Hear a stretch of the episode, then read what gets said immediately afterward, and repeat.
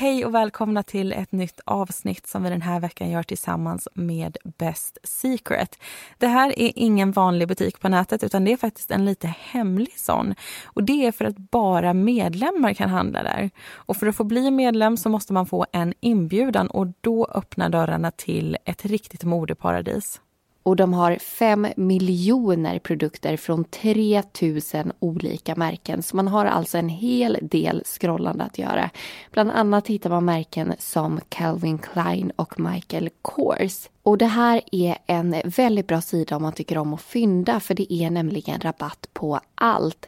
Mellan tjugo och åttio procent. Och det som är lite spännande med hela deras idé. Det är att det här utbudet är hemligt om man inte är medlem. Men det kan alltså bli. Och det blir ni genom att gå in på best secret punkt se slash modepodden. Då får ni nämligen en exklusiv kod som gör att ni kan registrera er och titta på alla de här produkterna. Men nu har det blivit dags att lyssna på avsnittet.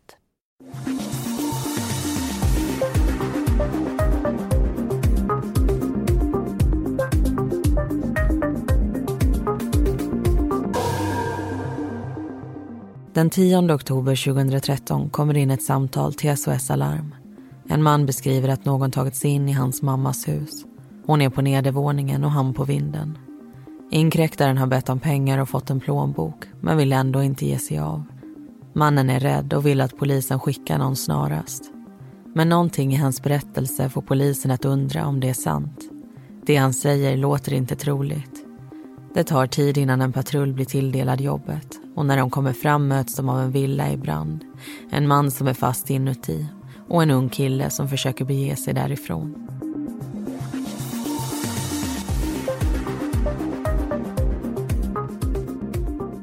Du lyssnar på Mordpodden, en podcast om den mörka verkligheten. I veckans avsnitt ska du få höra berättelsen om Månsarudfallet.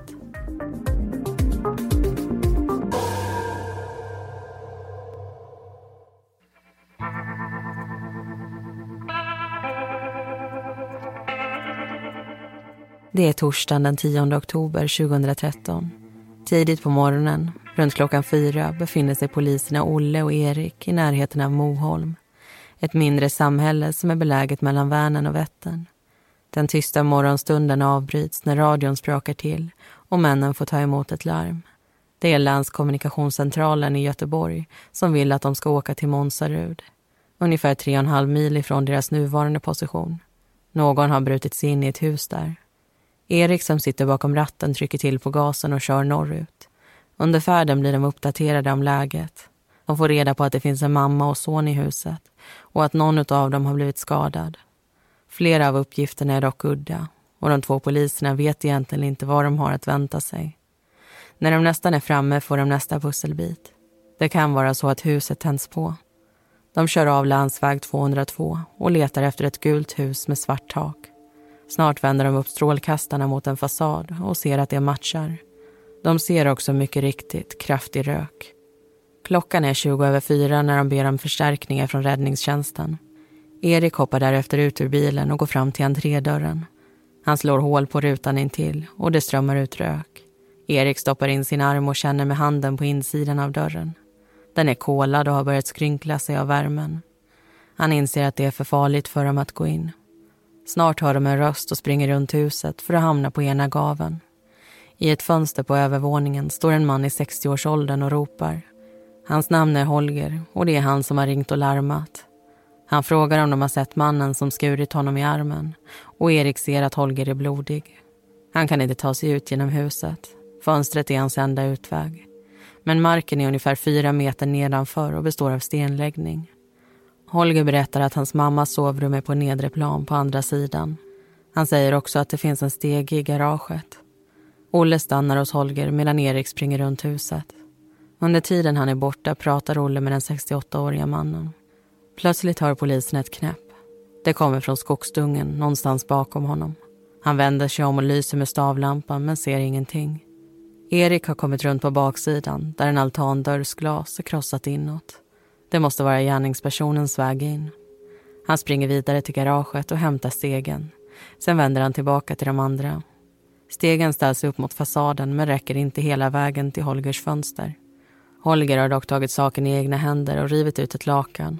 Med det kan han hänga sig ut tills fötterna får fäste. Plötsligt knakar det till igen. Det låter som grenar som knäcks.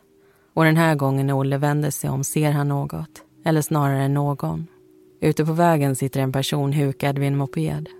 Han och kollegan Erik hade sett fordonet på vägen in men inte reagerat så mycket på det. Olle ropar till personen men får ingen respons. Erik hör orden stopp, polis och reagerar instinktivt. De båda styr stegen mot vägen och snaddar genom några träd. Olles lampa lyser upp framför honom och de kan nu se att det är en ung man. Mannen hoppar upp på mopeden och motorn startar. Han kör mot Olle som försöker få tag i honom. Polisen får ett grepp om ena axeln när han passerar. Men det är bara i tyget och snart släpper det. Erik lyfter därefter sitt tjänstevapen. Han avfyrar några skott mot mopedens bakhjul och träffar. Men den fortsätter framåt. De springer tillbaka till polisbilen och hoppar in. Vid ett tillfälle försvinner det röda baklyset ur deras synfält. Men sen är det tillbaka igen. De kommer i kapp och prejar det nu vingliga fordonet av vägen. Mannen som kört försöker kräla sig in i skogen. Men han kommer inte långt innan poliserna får tag i honom. Han är klädd i jeans, en mörkblå polotröja och jacka. Erik och Olle snabbvisiterar honom och lägger undan det som hittas i hans fickor. Bland annat två ringar och en plånbok. Sen sätter de sig alla i bilen och skyndar tillbaka till huset. Holger står på gräsmattan på tomtens framsida när de anländer. Han har tagit sig ut själv, och tur är det, för branden har spridit sig snabbt. Den kraftiga röken har utvecklats i stora öppna lågor som tycks sluka allt i sin väg. Erik och Holger springer till baksidan där mammans rum finns. Polisen tar upp sin batong och slår sönder en av fönsterrutorna. Röken väller ut, värre än sist, och båda tvingas backa. De får svårt att andas. Finns Holgers mamma kvar där inne är chansen väldigt liten att hon fortfarande lever. När räddningstjänsten anländer pekar Erik ut fönstret som leder till mammans rum. Men huset är för övertänt och man fattar ett beslut om att inte gå in. På morgonen är det bara en askhög kvar. Rasmassorna gås igenom och snart finner man det man fruktat. Holgers mamma.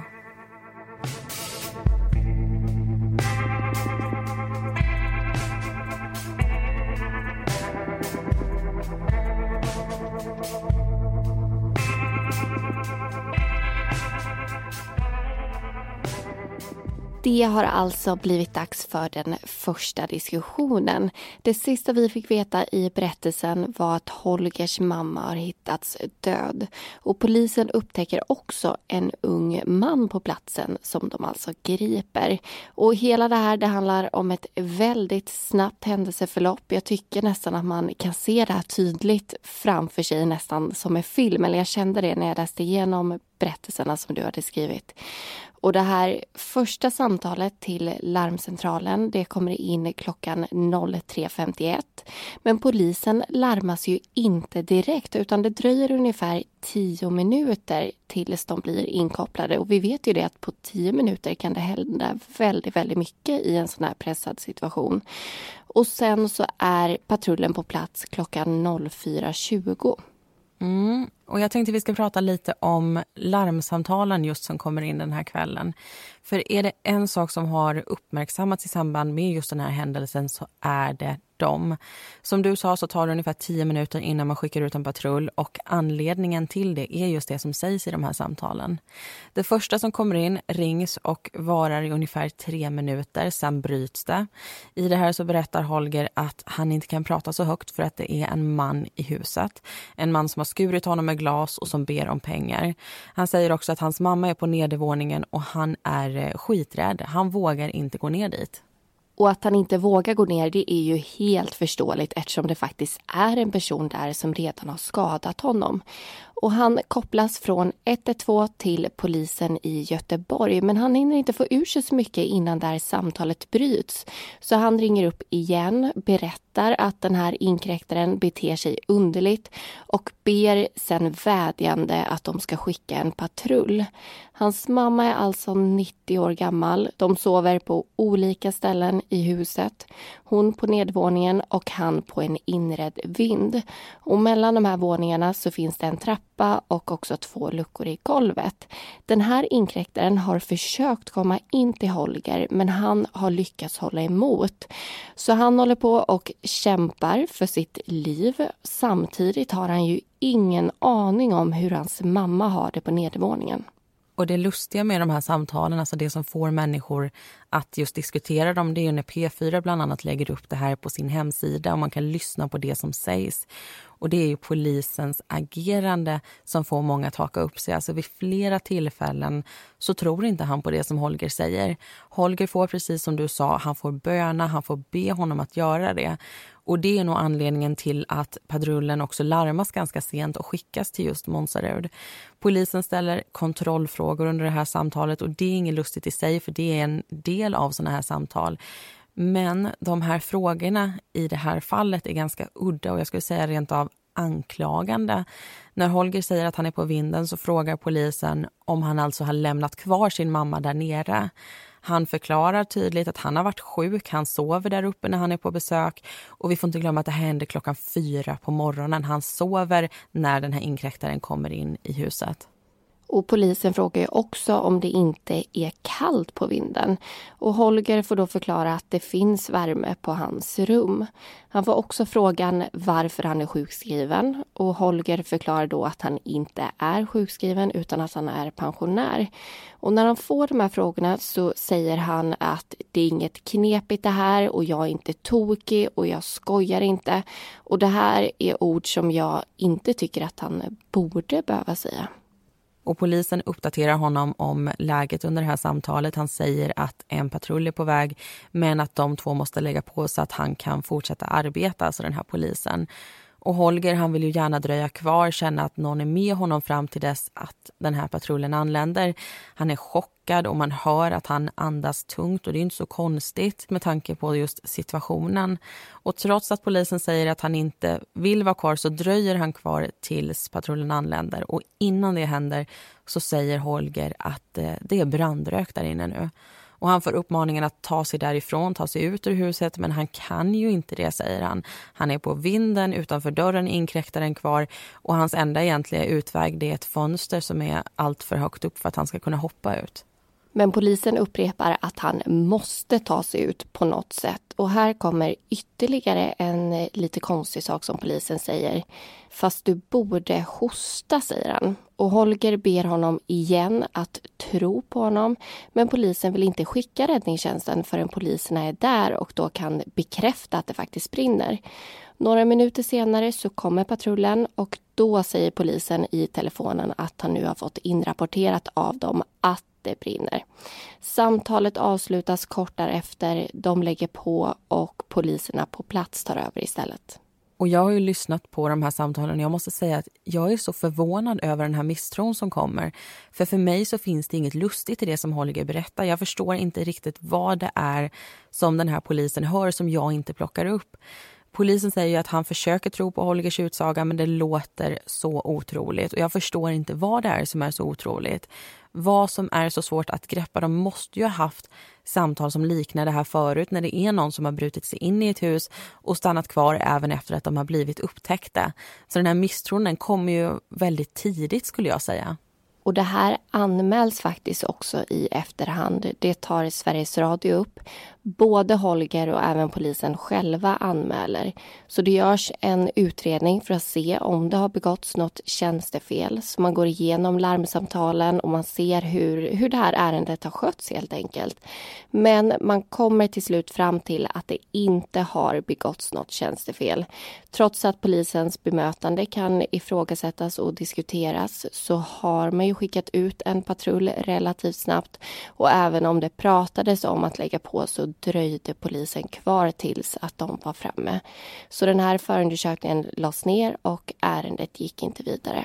Nej, och tjänstefel är ju inte samma sak som fel. Alltså tjänstefel i det här läget hade rört sig om ett brott, och det menar man inte skedde.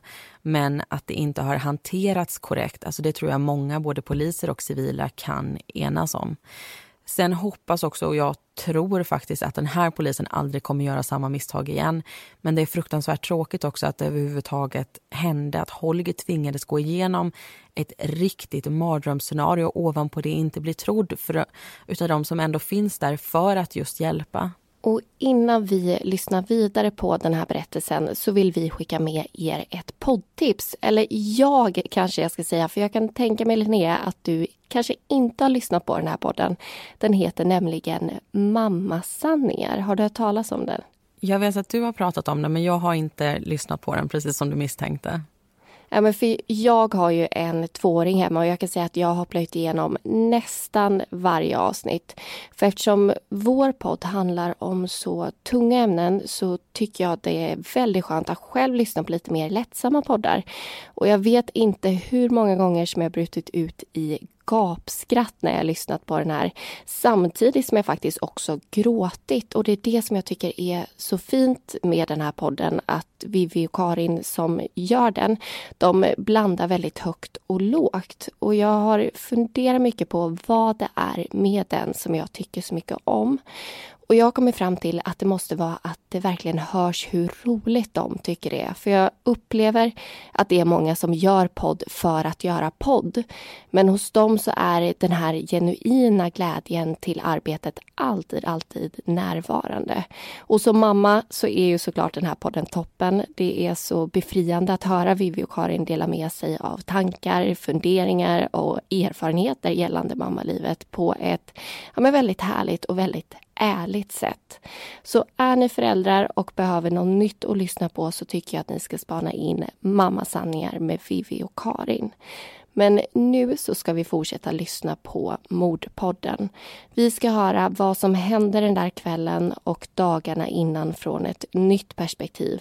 Nämligen Sebastians, alltså den unga man som grips i samband med den här branden. Om du vill lyssna på mer Mordpodden-avsnitt så tycker jag att du ska kolla in vår premiumsäsong hos Podmi.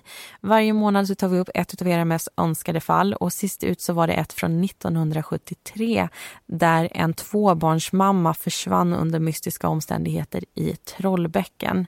Och om du vill veta vad det var som faktiskt hände så kan du välja att antingen prenumerera enbart på Mordpodden eller om du vill ha tillgång till alla Podmis premiumpoddar. De har bland annat en mörk historia hos sig som nyligen släppte ett avsnitt om Erik Torell, en ung man som miste livet i en polisskjutning förra sommaren. Och första månaden så är det gratis oavsett vilken prenumeration man väljer.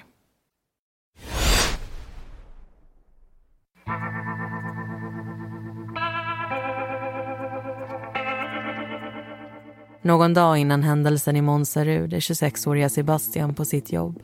Han arbetar på ett fixarföretag som finns till för att hjälpa människor, och särskilt äldre, med olika småjobb. Ena dagen är de hemma hos någon och byter gardiner. Nästa skruvar de upp lampor och skottar snö. Den här hösten ska de till en kvinna i Månsarud. Sebastian har varit där förut, plockat ut och in trädgårdsmöbler i början och slutet av säsongen. Han är inte ensam utan åker tillsammans med sin handledare och chef Ulf. När de kommer fram hälsar de på den pigga nittioåringen och hon visar dem vad hon vill ha gjort. Den här gången vill hon bli av med en trasig tv som trillat till golvet. Den är tung och männen plockar upp den och tar med sig den ut.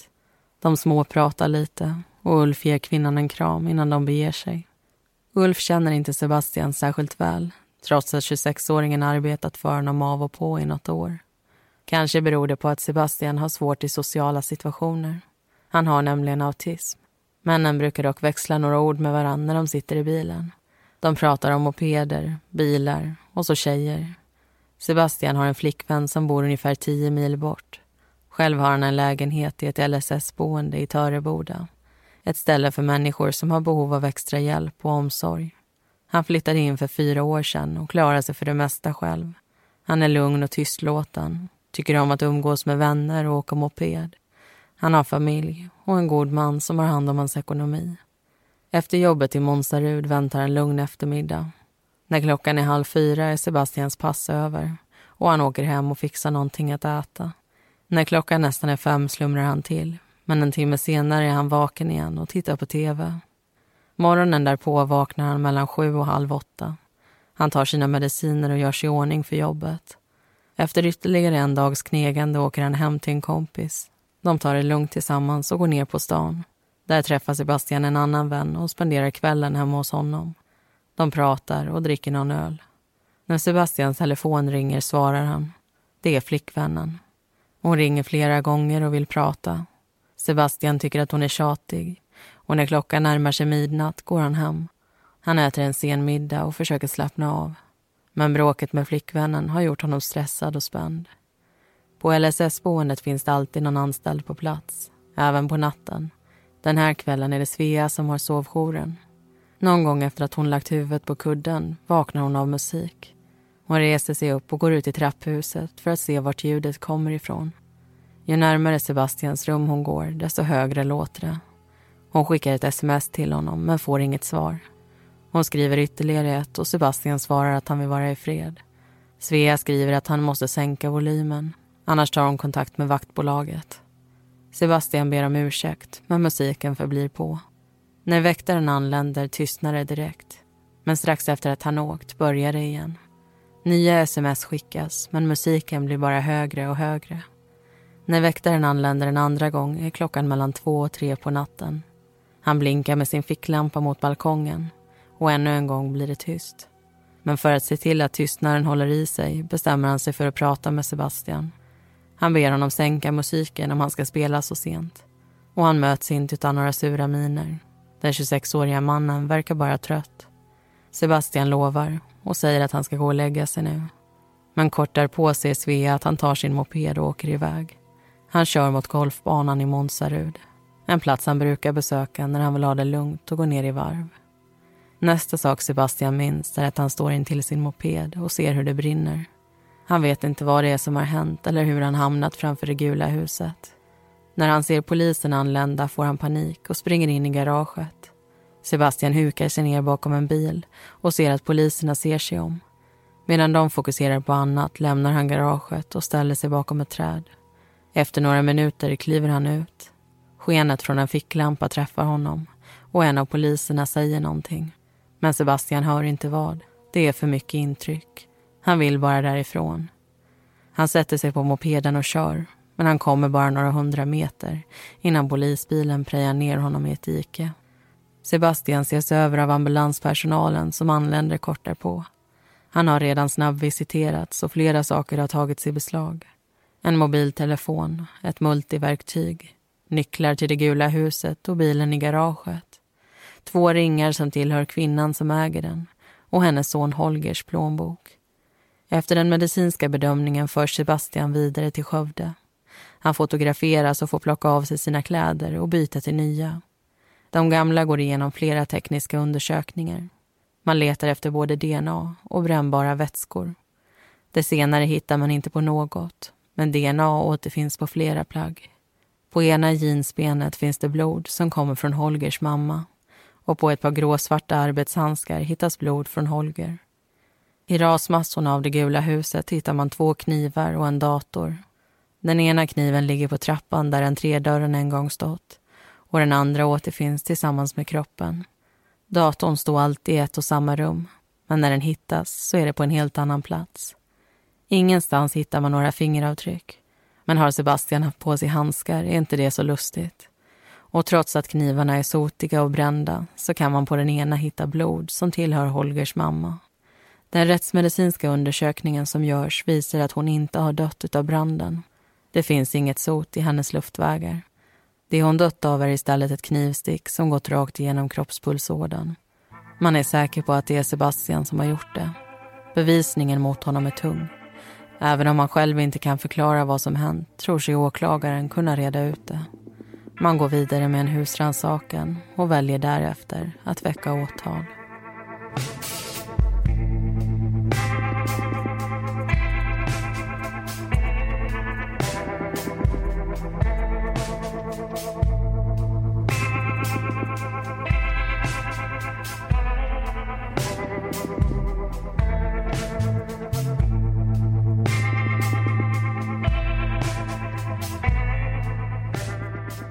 Där fick vi alltså höra Sebastians version av den här kvällen. Och det har återigen blivit dags att hoppa in i studion och diskutera det här. Precis som vi nyss sa i berättelsen så kan inte Sebastian själv förklara riktigt vad som har hänt. För han påstår att han har en hel del minnesluckor. Flera timmar har gått där han inte vet vad som har hänt. Det börjar efter att han kommer hem till lägenheten. Det här med musiken och väktaren är helt blankt för honom. Första minnesbilden efteråt är att det brinner i Månsarud och polisen kommer. Och det här är inte första gången Sebastian får den här typen av minnesproblem. Nej, det här är ju någonting som har varit med honom en längre tid, och när han tidigare har fått såna här minnesluckor så har det också ofta kombinerats med aggressiva utbrott. Och det som har tyckts utlösa det enligt Sebastian själv, det är medicinen han tar i kombination med alkohol. Han dricker inte särskilt ofta utan det handlar ungefär om en gång i månaden, tre till fyra öl. Men den här kvällen så blir det desto mer, han pratar om ungefär sju till åtta öl. Och det här triggar alltså en minnesförlust som läkaren som undersöker honom senare menar är på riktigt. Alltså det är ju många som säger att de har minnesluckor, att de inte kommer ihåg någonting utav ett brott som de ska ha begått. Men Sebastian är inte en utav dem utan han har haft en faktisk minnesförlust. Och vi har pratat lite också om Sebastians autism. Jag vill nu gå in lite mer på vad det här betyder. Och det är för att vi ska få förståelse kring hur någon som Sebastian är och hur de ser världen.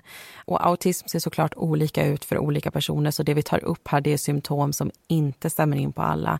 Men vi vill att ni ska få en lite bredare bild, en generell uppfattning av vad det innebär att ha just autism. Och autism i sig är såklart inte farligt och det gör inte heller en person farlig. Det handlar om att man tänker och man gör saker annorlunda jämfört med de flesta andra. Och informationen vi tar upp kommer från elva sjuttiosju. Autism visar sig ofta i låga åldrar genom att man har svårt med det sociala, alltså att söka kontakt och att umgås med andra människor. Och det beror på att det är svårt för människor med autism att läsa ansiktsuttryck, att förstå gester och även tonfall. Så säger man något ironiskt eller sarkastiskt till exempel, så är det inte säkert att det här plockas upp. Och det betyder inte att man inte har känslor utan bara att de helt enkelt förmedlas och uttrycks på ett annat sätt. Autistiska människor föredrar ofta en vardag med väldigt tydliga rutiner. Nya situationer kan vara väldigt jobbiga att hantera och många intryck kan göra att, att det blir för mycket, så hjärnan klarar inte av att sortera allt det där. Och det där tror jag stämmer in på Sebastian. Han beskriver det som att han kan bli handlingsförlamad när det är för mycket och han är stressad. När han står utanför huset och det brinner, då är det precis så han känner. Men så ersätts den här paralyseringen mot en vilja att vara någon annanstans. Och då spelar det ingen roll att polisen vill att han ska stanna, att han ska prata med dem. Det är information som inte ens går in hos honom utan han måste bara därifrån. Och den läkare som undersöker honom menar ju att om Sebastian har begått det här mordet och den här mordbranden, så är det väldigt svårt att förstå varför. Han har aldrig dömts för våldsbrott tidigare. Han beskrivs som lugn, som tystlåten och även ganska initiativlös.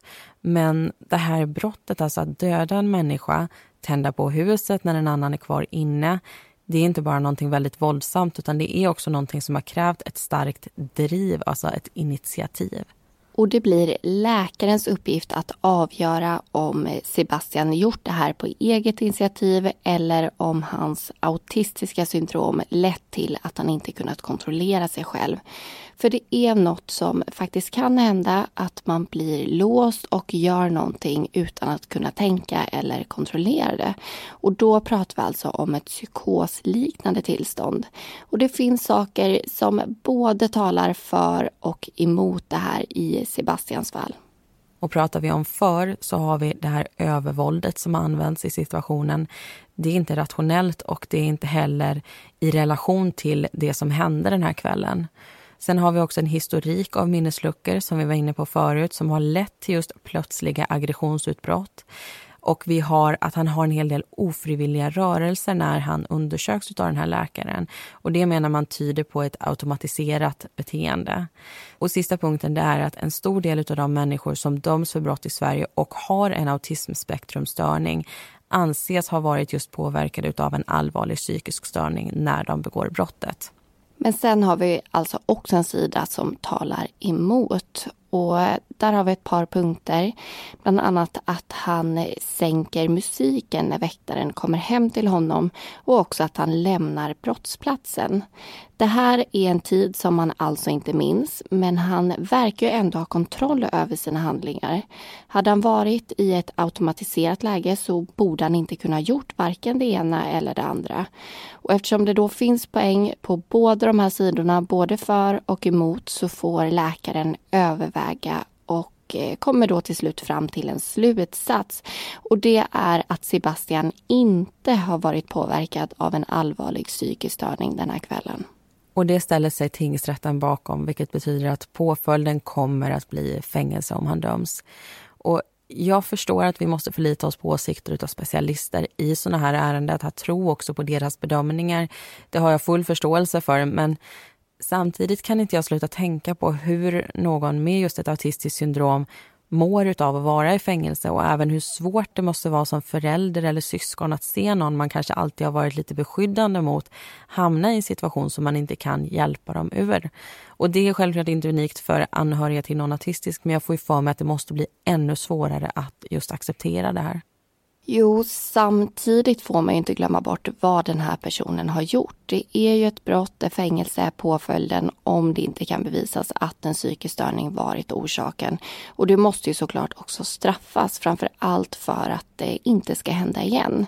Mm. Så man kan ju se det här ur olika perspektiv såklart. Och vi vet alltså att åklagaren väcker åtal mot Sebastian och det blir en rättegång. Men vad man kommer fram till, det hör vi först i slutet av berättelse tre. För till att börja med ska vi faktiskt backa bandet ännu en gång. Vi har hört polisernas berättelse, vi har hört Sebastians berättelse, men nu ska vi också såklart få höra Holgers inifrån huset den här fruktansvärda natten.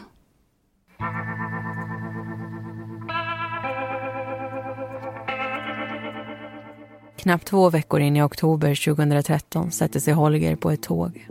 Han lämnar Stockholm bakom sig och anländer någon timme senare i Töreboda. Där blir han upphämtad av sin mamma. Hon är nittio år, snäll, pigg och på många sätt hans bästa vän. De har samma vita hår nu och på mammans näsa vilar ett par glasögon. Holger brukar hälsa på henne en gång i månaden och stannar då ungefär en vecka. När de inte ses pratar de i telefon varje dag. Mamman pratar också mycket med Holgers syster som är bosatt i Danmark. Och för bara två veckor sedan var hon nere och hälsade på henne.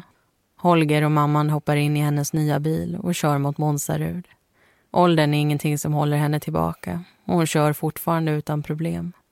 Mamma och son pratar och umgås innan de går och lägger sig på varsitt håll. Mamman sover nere och Holger får den uppvärmda vindsvåningen för sig själv. Det är två luckor i golvet som leder in dit. Det är de som håller värmen inne och kylan ute. När Holger ska sova stänger han dem noga. Dagen därpå känner sig Holger hängig. Han har feber och har antingen dragit på sig en förkylning eller en släng av influensa. För att bli frisk så snart som möjligt lyder han sin kropp och vilar de kommande dagarna. Han hör att mamman får besök vid ett tillfälle. Det är några som ska forsla bort en gammal trasig tv. Holger vet att de är där, men de varken ser eller hör honom. På onsdagskvällen börjar han känna sig bättre. En god nattsömn till och han kanske är frisk. När klockan är runt halv tio går han upp och gör sig redo för sängen. Han plockar upp sin mobiltelefon och ringer till mamman för att säga godnatt. Sen sluter han ögonen. Det är ett ljud som väcker Holger några timmar senare. Ett knarrande. Han öppnar ögonen och ser att det har börjat ljusna utomhus. Himlen är röd. Det verkar som att någon är på väg att öppna dörren till hans sovrum. Till en början tänker han att det är mamman. Men så ser han att siluetten tillhör en man. Han frågar högt om det är någon där och reser sig ur sängen. När mannen försöker få upp dörren håller Holger emot. Han ser att mannen utanför är blond och klädd i mörka kläder. Han känner inte igen honom, men anar att hans avsikter inte är goda. De brottas om dörren och efter ett tag går mannen därifrån. Men så kommer han tillbaka och ber Holger skjuta ut pengar till honom. Holger säger åt honom att inte förstöra sitt liv. Att inte göra saken värre. Han borde sticka nu. Det finns inga kontanter. Inget av värde. Bara en värdelös dator. Mannen utanför ropar att det måste finnas pengar. Kvinnan som bor där har ju precis köpt en ny bil. Men Holger säger nej. Det finns ingenting. Eller jo, förresten. Hans plånbok ligger där nere på en bänk i hallen. Intill en skål med nycklar. Den kan han ta och sen försvinna. Återigen går mannen bort. När han kommer tillbaka vill han ha koden till Holgers bankkort. Holger hittar på någonting och upprepar det flera gånger. Sen vill mannen ha öl. Det finns under en trappa i hallen, berättar Holger. Och inkräktaren säger att han har hittat det. När mannen är borta hör Holger ett brak och ljudet av fönsterglas som går i bitar. Plötsligt flyger dörren upp och Holger ser mannen klart och tydligt. Han lägger märke till ett skägg, vissa ansiktsdrag och att han håller någonting i handen. Det glänser till och Holger inser att det är en glasskärva. Handskarna skyddar inkräktaren från det vassa föremålet, men Holger har inget sånt skydd.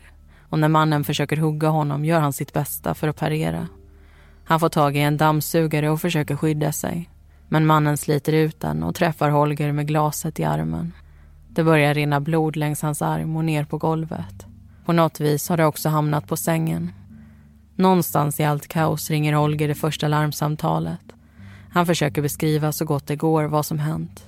Samtalet bryts och han ringer upp. Han är chockad och orolig. Han borde mötas av en röst som är fylld av förståelse, men det gör han inte. Istället möts han av misstro. En patrull är på väg när Holger ser svart rök som letar sig in under springan i dörren. Han hör ett blåsande ljud, som om någon försöker styra lågorna mot honom. Till en början vet den sextioåttaåriga mannen inte vad han ska göra. Han blir som förlamad. Utanför dörren finns en man som är kapabel till vem vet vad, och nu också en brandhärd. Hans enda möjliga utväg är därmed fönstret, men det är för högt för att hoppa. När polisen anländer försöker Holger direkt fånga deras uppmärksamhet.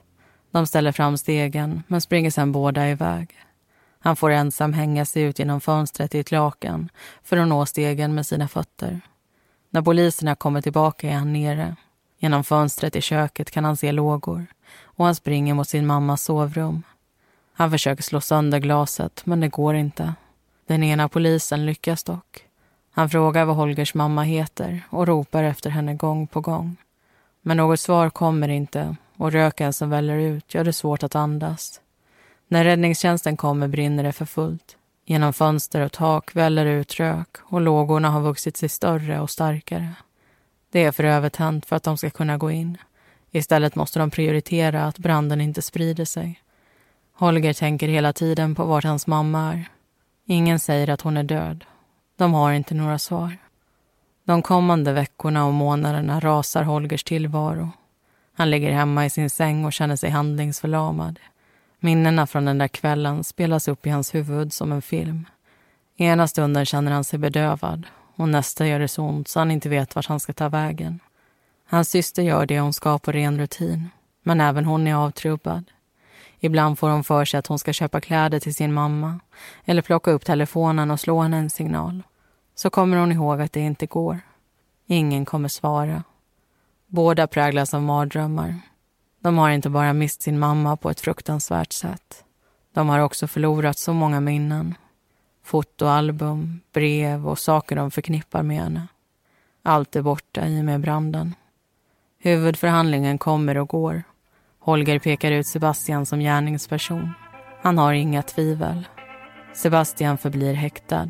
När beslutet kommer förstår man varför. Han får arton års fängelse. Det längsta tidsbestämda straffet som vi har i Sverige.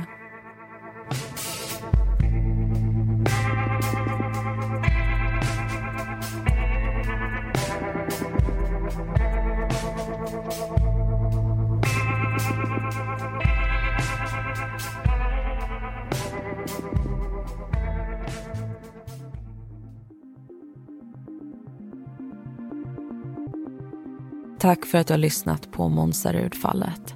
Alla heter egentligen någonting annat och informationen den är hämtad ifrån domarna och förundersökningsprotokollet. Nästa vecka ser vi tillbaka igen med ett nytt avsnitt. Missa inte det.